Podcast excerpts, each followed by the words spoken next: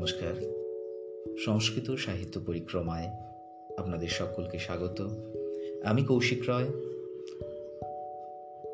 শুরু করছি আজকের বিষয় বিশ্ব বাংময়ে সংস্কৃত ভাষা ও তার বিস্তার নিয়ে। সংস্কৃত ভাষা বিশ্ব বরণ্যতায় সম্পূর্ণ একটি ভাষা, যে ভাষা বিশ্ববন্দিত। এই ভাষার উৎস, উৎপত্তি, প্রবাহ, গ্রহণযোগ্যতা, তার নিদর্শন, গুরুত্ব এবং তার বিস্তার কতখানি? এই সমস্ত বিষয় নিয়ে আজকের এই আলোচনা পর্ব। আজকের এই আলোচনা পর্বে সংস্কৃত ভাষা তার সঠিক অবস্থান কোথায়, তার উৎস কোথায় সে বিষয়ে আলোচনা করতে গেলেই প্রথমেই আমাদের যে ভূখণ্ড থেকে আলোচনা শুরু করতে হয়, সেই ভূখণ্ডের নাম ভারত ভূখণ্ড। হ্যাঁ ভারত ভূখণ্ড এবং আমরাও অবশ্যই ভারতবাসী। এই ভারতবাসী রূপে আমাদের পরম শ্রদ্ধা ও ভারতীয় কৃষ্টি এবং সংস্কৃতি গরিমা আমরা স্মরণ করে থাকি সর্বদাই। বিশ্ব সভ্যতার ভারতীয় সভ্যতার উজ্জ্বল দীপবর্তিকা সগৌরবে আমরা প্রতিষ্ঠিত করি। যে দেশ, যে ভূখণ্ড আমাদের রয়েছে, তার উত্তরে নগাধিরাজ হিমালয়, পূর্ব, পশ্চিম এবং দক্ষিণে যথাক্রমে বঙ্গোপসাগর আরব সাগর ও ভারত মহাসাগর।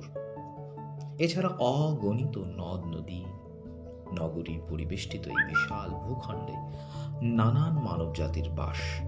তাদের বহু জাতি, বহু ভাষা ও বেশভূষা এবং আচার আর ব্যবহারেও বহু ভেদ। তার জলবায়ু, আবহাওয়া, ভৌগোলিক পরিবেশের প্রভাবে উপজাত, প্রকৃতিগত ও বহিরঙ্গ বহুল বৈচিত্র্যের মধ্যে ভাষা সাহিত্য এবং সংস্কৃতির বহুবিধ ধারা এই ভূখণ্ডে আবহমান কাল থেকে অব্যাহত গতিতে বিরাজমান।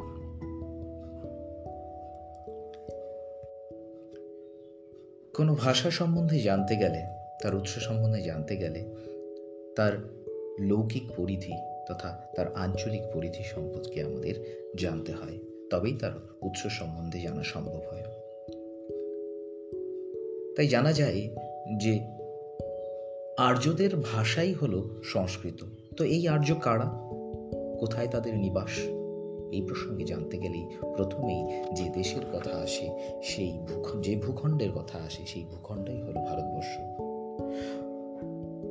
পুরাণজ্ঞ মনীষীদের ধ্যান ধারণায় মাতৃরূপিণী ভারত জননীর গৌরব মহিমা চির জাগরুক প্রাজ্ঞদের প্রজ্ঞা দৃষ্টিতে অমরাবতীর তুল্য এ দেশ তথা ভারত দেশ দেবগণের লীলা নিকেতন তাই কবিরা বলেছেন, যারা ভারত ভূমিতে জন্ম নিয়ে ঐহিক সুখ শান্তি ভোগ করেন এবং পারত্রিক কল্যাণ লাভ করেন তারা ধন্য। এই ভারতের মানুষই স্বর্গ ও মোক্ষ লাভের অধিকারী। মানুষের কর্ম ও ধর্ম এ দেশেই সাধিত। ভারত ভূভাগ, পুণ্যবানদের জন্মভূমি ও কর্মভূমি। তাই জম্বুদ্বীপের মধ্যে ত্রিলোক বিখ্যাত এই তীর্থ হল ভারতবর্ষ।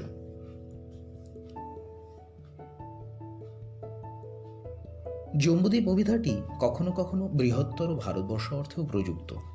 বৈদিক ভরত নামক জাতি অথবা পৌরাণিক রাজা ভরতের নাম অনুযায়ী এই দেশের নাম হয় ভারতবর্ষ।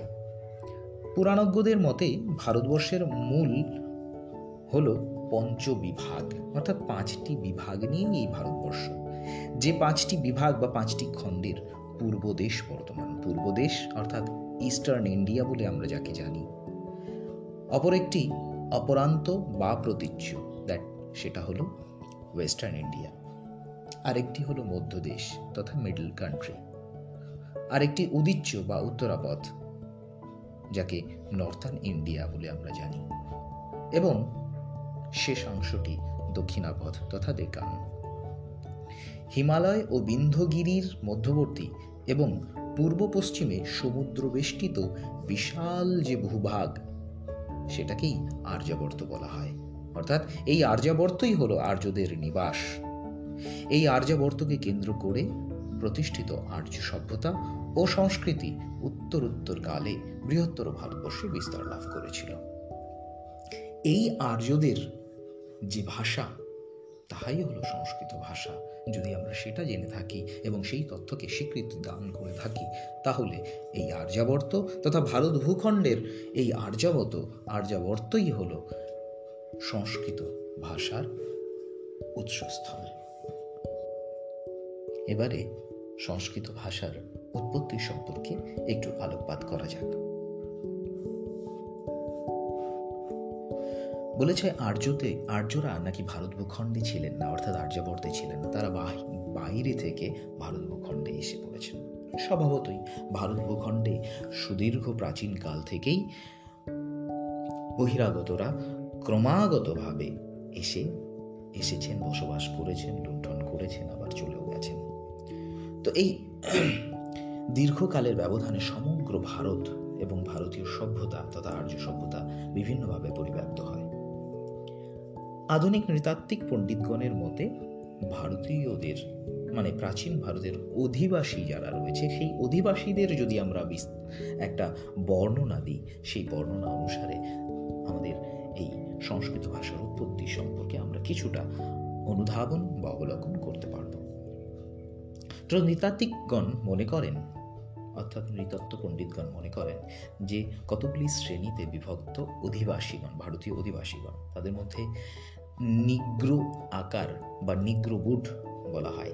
ইংরেজিতে নেগ্রয়েড বা নেগ্রোইটো এই জাতি প্রাগৈতিহাসিক যুগে এদেশে আসে, অর্থাৎ আর্যাবর্তে। কিন্তু বর্তমানে এই জাতির মানুষ বা তাদের ভাষা প্রায় দুর্লভ। দ্বিতীয় আরেকটি পাওয়া যায়, আরেকটি জাতি, সেটি হলো আদিম দক্ষিণ দেশীয়, অর্থাৎ যেটাকে ইংরেজিতে প্রক্টো অস্ট্রেলয়েড বা আদি অস্ট্রাল বলা হয়। এটা প্রা, এটিও প্রাগৈতিহাসিক যুগে, অর্থাৎ নিগ্রোবুটদের আগমনের পরে এদের আগমন ঘটে। অস্ট্রিক বা অস্ট্রো এশিয়াটিক অর্থাৎ দক্ষিণ দেশীয় ভাষা গোষ্ঠী আদিম দক্ষিণ দেশীয় জাতির ভাষা থেকে উদ্ভূত। ঋগ্বেদে, ঋগ্বেদের যে ভাষা এই ঋগ্বেদের ভাষায় এরা নিষাদ নামে অভিহিত। আধুনিক গোল বা মুন্ডা, খাসিয়া, নিকবরি প্রভৃতি যে ভাষা প্রাচীন অস্ট্রিক ভাষারই অন্তর্গত।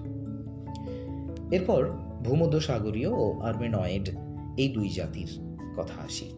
এই দুই জাতি মিলেই পরবর্তীকালে দ্রাবিড় জাতির উদ্ভব হয়। দ্রাবিড় অর্থাৎ ডেকানে আমাদের ভারতের ডেকানে যে সমস্ত ভাষাগোষ্ঠী রয়েছে, দ্রাবিড়েরা আর্যদের আগমনের পূর্বেই, অর্থাৎ আনুমানিক চতুর্থ খ্রিস্টপূর্বাব্দে মানে সহস্রাব্দে, খ্রিস্টপূর্ব নয় মানে সহস চতুর্থ সহস্রাব্দে, অর্থাৎ খ্রিস্ট জন্মের প্রায় চার হাজার বছর পূর্বেই এদেশে আসে। আর্যদের ভাষায় এরা দাস বা দস্যু। অর্থাৎ তৎকালীন যে আর্যরা ভারতে যারা ছিলেন, তাদের ভাষায় এরা দস্যু।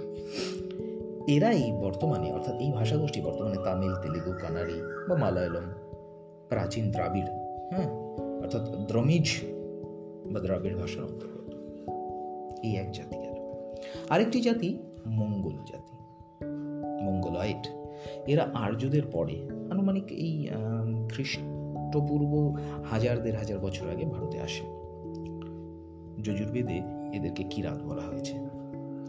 এই জাতির ভাষা ভোট চিনীয়, অর্থাৎ সিনো টিবেটিয়ান আমরা যেটা জানি, বা টিবেতো চাইনিজ ওই ভোট চিনীয়দের বর্তমানে মণিপুরি গাঢ় লুসেই প্রভৃতি কতিপয় প্রান্তিক ভাষায়, ভাষার অস্তিত্ব থাকলেও ভোট চিনীয় ভাষার অন্তর্গত এই যে ভাষাগুলি কিন্তু বর্তমান ভারতে প্রায় বিলুপ্ত।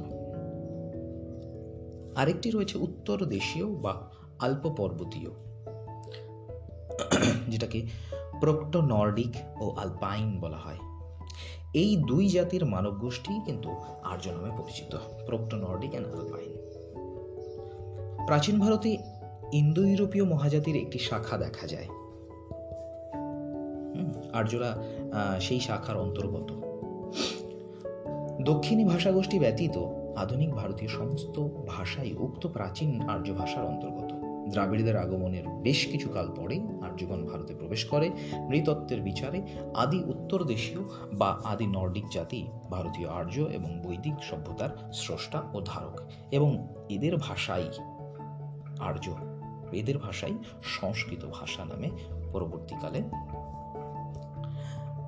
জানা যায়। সংস্কৃত সাহিত্য পরিক্রমা।